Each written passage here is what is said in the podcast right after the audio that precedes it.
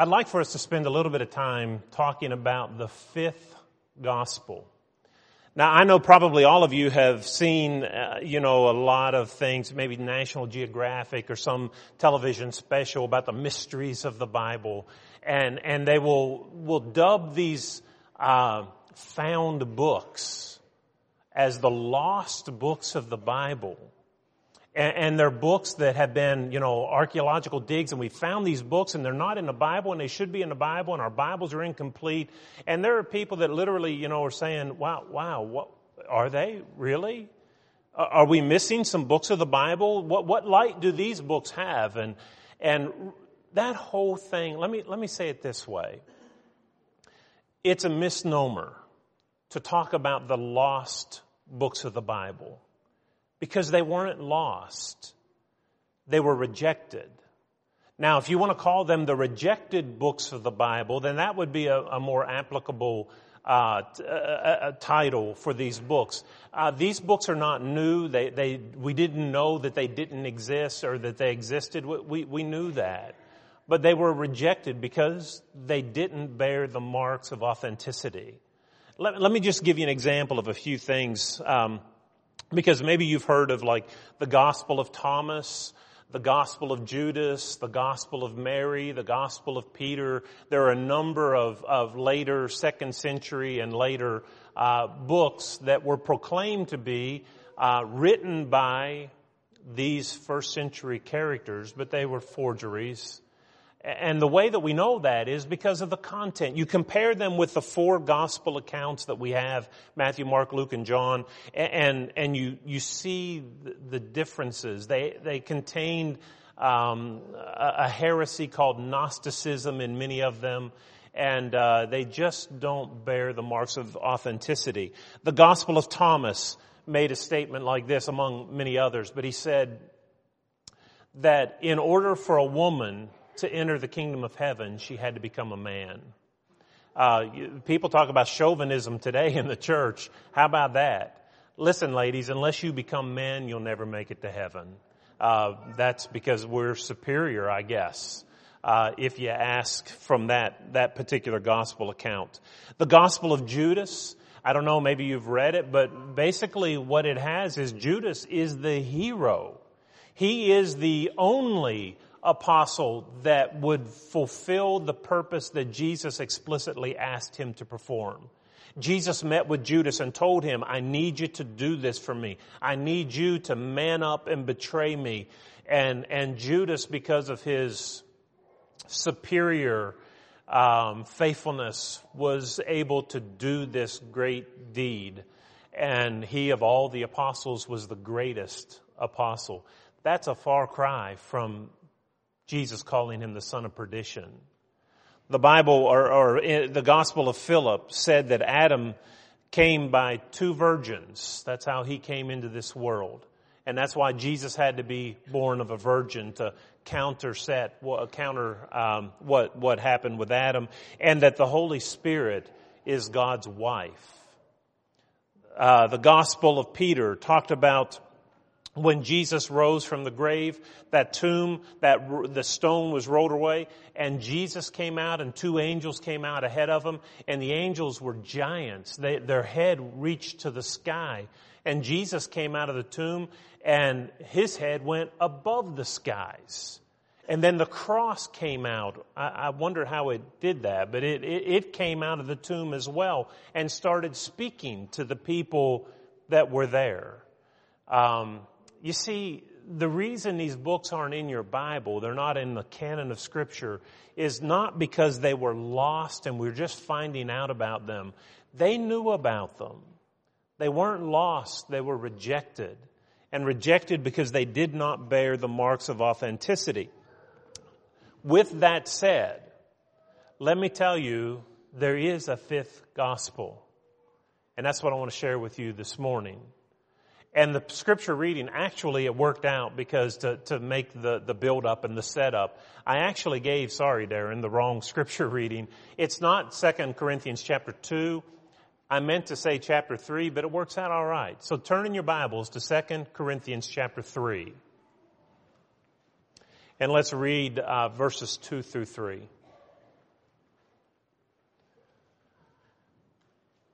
The apostle Paul said, you are our epistle written on our hearts, known and read by all men.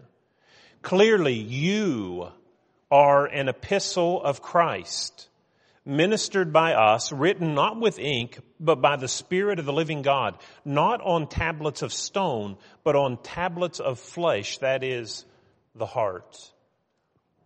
The fifth gospel is you. And the question that I want us to ask this morning, and we'll go through and just look at a few items, but I want to ask this. Is the gospel that is you, is it bogus or legit? How does it compare in terms of authenticity? You know, we measure these other books by Matthew, Mark, Luke, and John, and we look at what those books taught, and we look at what these books taught, and we say, no, that can't be. That's, that's not consistent. That has errors in it. You know, this is, this is bogus. And we reject those extra books. What I want you to ask yourself today and be thinking about is this question. If the apostle Paul said, you are a letter written and read not on tablets of stone, not on paper, but people look at your life and they draw conclusions about the book that you have written when they look at your life, do they see bogus or legit? I've heard, I know you've heard people say before and heard the expression that the only Bible that some people will ever read is you. And, and that's really true. Some people will never come to Christ because of you. And what, if they do come to Christ, it may be because of you, because of what they've seen in your life. And, and what people know of God, His attributes, His characteristics, His, His traits, all they'll ever know about Him is what they see in you as you try to live like Him. All some people will ever know of grace the grace of God is how you live your life and treat people with kindness and grace and mercy. All people may ever know about the morality system that God has or the ethics system that God has is the way that you conduct yourself on day to day with the way that you do business and the way you treat other people. That's, for some people, that's the only way that they'll learn about God is what they read in your life. Paul said, you are an epistle, a letter. You are the fifth gospel. And I want us to compare some things from what you have written in your life to what Matthew, Mark, Luke, and John has written in that collection of, of scriptures. First of all, let's look at this. What does your fifth gospel account? What does it teach about priorities? Now I know what Jesus taught about priorities. I know what Matthew, Mark, Luke, and John taught about priorities. Matthew 6 verse 33, seek ye first the kingdom of God and his righteousness, and all these things will be added unto you. And he was talking about the things that we need to live and exist. He said those will be taken care of. God will watch over you, but just seek his kingdom first. I know what Jesus said in Luke chapter 26 and verse, well, going through verse 44. He said, listen, if you're going to be my disciple, you have to you have to love me more than your father, more than your mother, more than your wife, more than your sons and daughters. I have to come first. You're going to have to take up a cross and follow me, and you're going to have to deny yourself. And I want you, before you even become a child of mine and a disciple of mine, I want you to weigh the cost, to count the cost. And he gave several examples of, you know, do you go to war without first determining, I, I can win this? Do you build a house or start building a house before you realize, do I have enough money to finish? You count the cost. And he said, before you become my disciple, I want you to count the cost because I demand first. And if you can't give that, then you're not worthy to be my disciple. That's what these gospel accounts in this book say. But what about the fifth gospel? That is you. Do you agree? Is what you say, what you have written about that same topic, does, does it match? Does it coincide? Or do people look and say, well, that, that has to be bogus? Because I know what the book says, but this book that I'm reading that is you, It's not saying the same thing. The Bible tells us, well, let, let, me start here. And, and, I've said this and given this illustration in Bible class before. I, I don't know that I've ever uh, mentioned it from the pulpit, so not everybody may have heard it. But, you know, Buzz Aldrin, uh, who was the second man on the moon, um, when that, when that uh, day occurred, you know, I, I, can't imagine what it would have been like. I mean, you, you're basically sitting yourself on a rocket and, and shooting off and do you make it home or not? I mean, do you know how risky this is? How many things can go wrong? And, and the details and, and just the, everything that was involved in that and everything that just had to go just right to be able to land and to set foot on the moon, there had to have been a thousand things racing through their minds. But do you know what the first food was that was eaten on the moon? It was the Lord's Supper. It wasn't Tang. It was the Lord's Supper. You see, Aldrin was a religious man, and in his religious body, he, he wanted to take, he's going to be gone on a Sunday. And so, in the midst of all the things that he had to do in preparation for this journey to the moon, he packed fruit of the vine, and he packed bread, and he unleavened bread, and he took the Lord's Supper on the moon. First food, first drink ever eaten and drunk on the moon was the Lord's Supper because of his priorities. How many of us, if we were told we're going to be gone, we're going to actually, we're going to the moon and you're going to be gone over a Sunday, would we think to prepare for the Lord's Supper? Would that even cross our mind? When we go on vacation, does going to church ever cross your mind?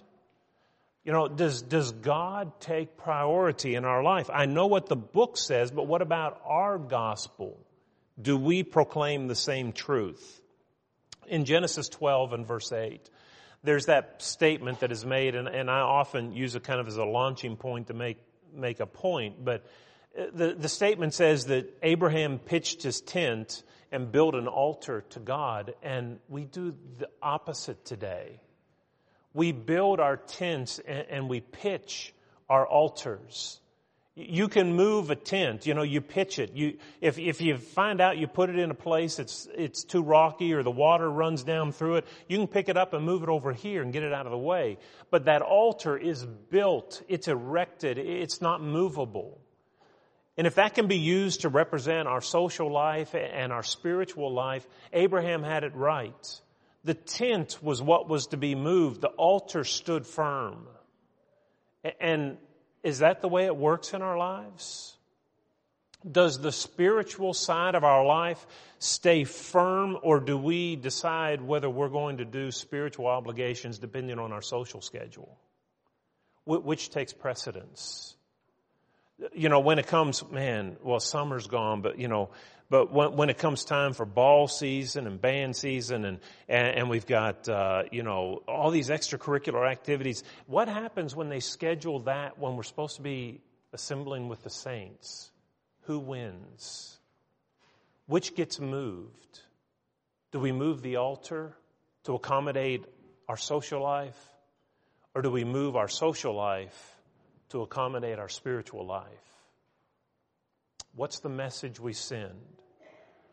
You know, years ago, we wouldn't have had a ball game on a Wednesday night. Well, I played sports growing up. We didn't have practices on Wednesday night. We didn't have ball games all day Sunday and into Sunday night because at that time Christians had enough influence that everybody knew people go to church. But we've caved. We have followed the world. They've learned that we will compromise and do where, and follow wherever they lead. And, and so there's no thought given to things like that today. Uh, we're in many respects are a post-Christian culture because we haven't stood up and let God come first in our priorities. And I say that and couch that in terms of things that our kids are involved in, but, but what about your adult activities? Do you ever pursue them to where you have to change your spirit? Oh, I can't do that. I can't do this because, listen, all I'm saying is the way you determine that gospel of Peter and the gospel of Thomas and the gospel of Judas, they're bogus because they conflict with what this book says. Does your life, does your gospel conflict with the book? Or does it have marks of authenticity? If it's authentic, if your life, if the book that you're writing is authentic, it will coincide with what Jesus said about priorities. Here's another area. What is your fifth gospel that is you? What does it teach about morality? I know what Jesus taught about morality. I mean, probably the greatest sermon that was ever preached, Matthew 5 through 7. Jesus preaches the Sermon on the Mount. and he goes down through and talks about moral issues. And morality isn't just, you know, sometimes when we talk about morality, we, we think of sexual sin, and that, it's so far beyond that. Morality has to do with how we live, our everyday life. Uh, Jesus talked about murder and hatred and how that the law said don't murder, but I'm telling you, don't even have feelings of hatred in your heart toward your brother. He talked about adultery and lust. I know the law said don't commit adultery, but I'm telling you, don't even lust after another person. Get your mind clean and clear. He, he talked about um, getting right with your ad- adversaries. You know, is somebody, do you have a problem with them? Well, go to them and get things worked out. Be a peacemaker and, and don't live a life of conflict all the time. He tells us not to divorce, to keep our vows, don't break your promises that you made to your spouse and to God. He told us to be truthful. Let your yes be yes and your no be no. Let people bank on what you say, that you're not going to deceive them and trick them and be un, uh, uh, you know, dis, dishonest.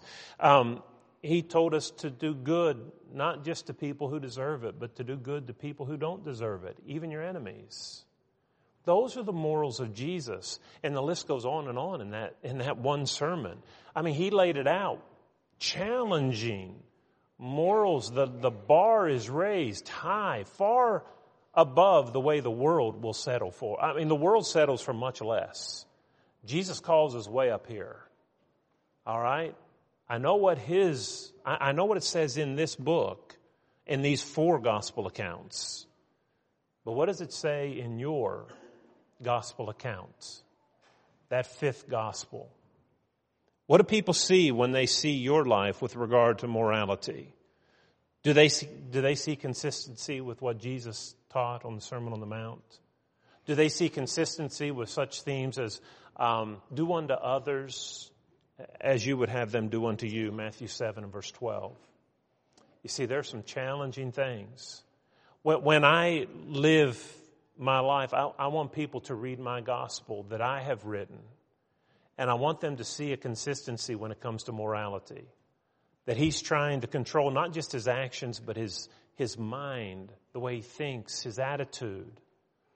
Somebody a number of years ago wrote a book on the Sermon on the Mount, and, and he named the book Righteousness Inside Out. That's a good title. Because that's what the Sermon on the Mount deals with. It, it's not just what you see, but it's what goes behind your actions. It's righteousness inside and out. The Pharisees did a lot of things right, but their, their attitudes were rotten. And in order to be like Jesus, I have to get past just my attitudes and I have to bring my, my heart and my or my actions, my heart and my attitudes under control as well. What about this third point? What, what does this fifth gospel account, which is you, what does it teach about compassion? You know, there's an interesting story in Mark chapter 5. Uh, there, there was a man who was possessed by a demon, and the guy, he was nuts. Um, he had been chained up. People wanted him away. They tried to chain him and keep him away from them. Isn't it interesting the contrast that the people tried to chain him, Jesus tried to free him and, and did. Uh, just we view things differently sometimes from Jesus. And Jesus went to the, people would go away around because this guy, this, this guy is seriously weird. You know, he lives in the, the tombs and and he runs around. He won't even put in clothes on. He's embarrassing and just a crazy man. And they, they wrote him off and exiled him. Jesus went to him and delivered him. And, and, and, I think that what we sometimes see, well, what we see, you know, what, what Jesus did is not what people often do, what they elect to do. When I see people that are that different, my natural inclination is to steer clear. They've got messy lives. You know how busy I'd be if I got involved in that person? You know how needy they are? Man, if I, if I got involved with this person, do you know what that's going to? That, that's going to be just a drain. They can offer nothing to me. It's all going to be a one-way relationship where I give and give and give and give, and I don't get anything back from them. I, I know how people think. That's the way a lot of, we, we run from people like that. Jesus ran to people like that. It was said of Jesus by his enemies, and it was said as a, a thing to discredit him and, and as an insult, but I'm sure he wore this particularly uh, uh, as a badge. I once had a guy come out and try to insult me, and he said, You know, you preach on about a fifth grade level. And I said, Thank you. And he looked at me fun. I, he, he didn't expect me to say that. He, he was trying to insult me, but I took that as an, as a compliment. And Jesus was once said of him, his enemy said, you know what? You're a friend of sinners. Yes. Thank you. I'm glad you noticed. Does our gospel read the same way? When people read our gospel, do they see a friend of sinners? Do they see people who run to those whom society has, has uh, marginalized, who society has just kind of shoved out of the center of the circle, and they're out there and they're alone and by themselves? They're that fifth wheel, they're that misfit. Do we love their soul enough to pull them in, to take notice? That's what Jesus did. And if my gospel that I'm writing with my life is to be legit, I've got to do the same thing. We need to get outside of our comfort zones because we need to see people like Jesus saw people, their souls, eternity bound. And we need to help them to go to heaven. Jesus died for them as much as he died for you. And then the last point, and I'll share this morning, is this this fifth gospel account, which is uh, your life, um, what's it teach about perseverance? I know what the Bible teaches about perseverance. Luke chapter 9 and verse 62, he said, listen, if you set your hands to the plow and look back, you're not worthy of me. You, you can't start and then start looking back. You stop the looking back. You see it all the way to the end. There's no quitting. If you start, I want you to finish. That's what Jesus said. Does your gospel read the same way? How many people do we know who have started out walking with Jesus and they've quit?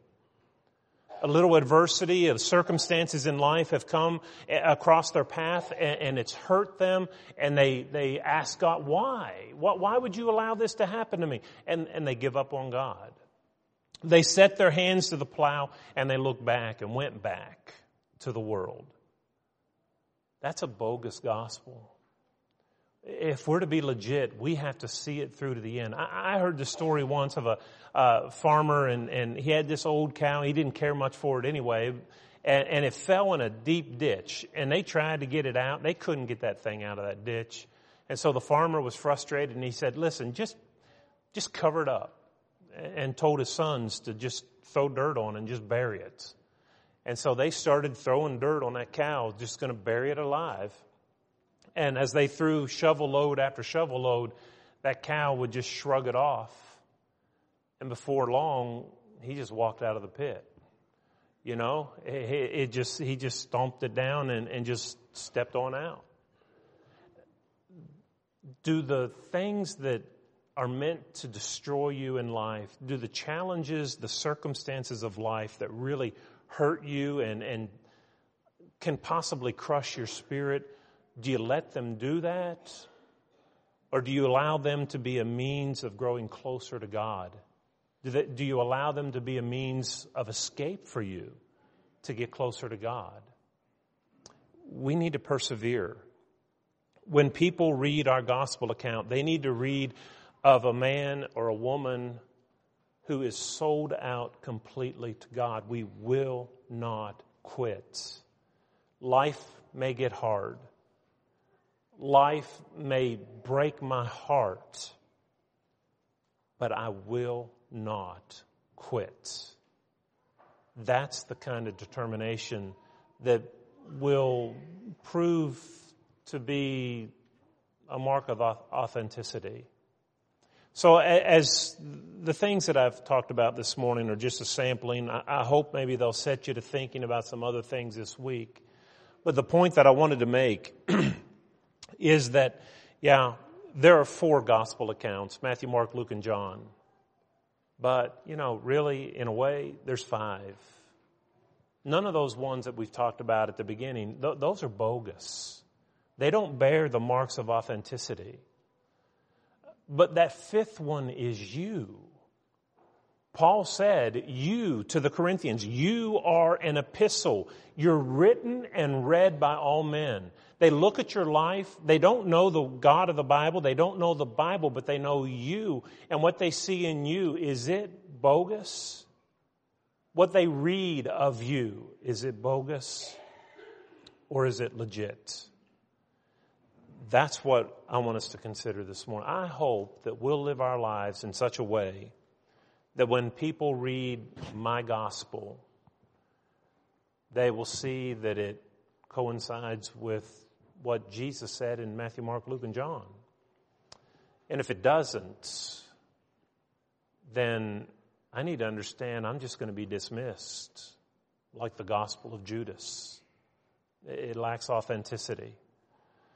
I hope that we can be authentic, genuine followers of Jesus so that when people read our lives, they come to know Jesus.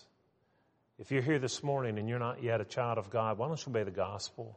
Jesus said, He that believeth and is baptized shall be saved. If you haven't yet done that, make that decision this morning and do that. And maybe it's because of someone here today that you're here because of their example. Follow through, obey what the Lord said. If you're a child of God already but unfaithful, and maybe as you look at your life, you say, you know what? People could probably read my book that I'm writing and they might conclude that I'm not authentic. If that's the case, repent. And we'll pray with you this morning that you be stronger, more faithful, and more Christ like, so that when people read your gospel account, they'll come to know Jesus. If you have any needs this morning, we invite you to come as we stand together and sing.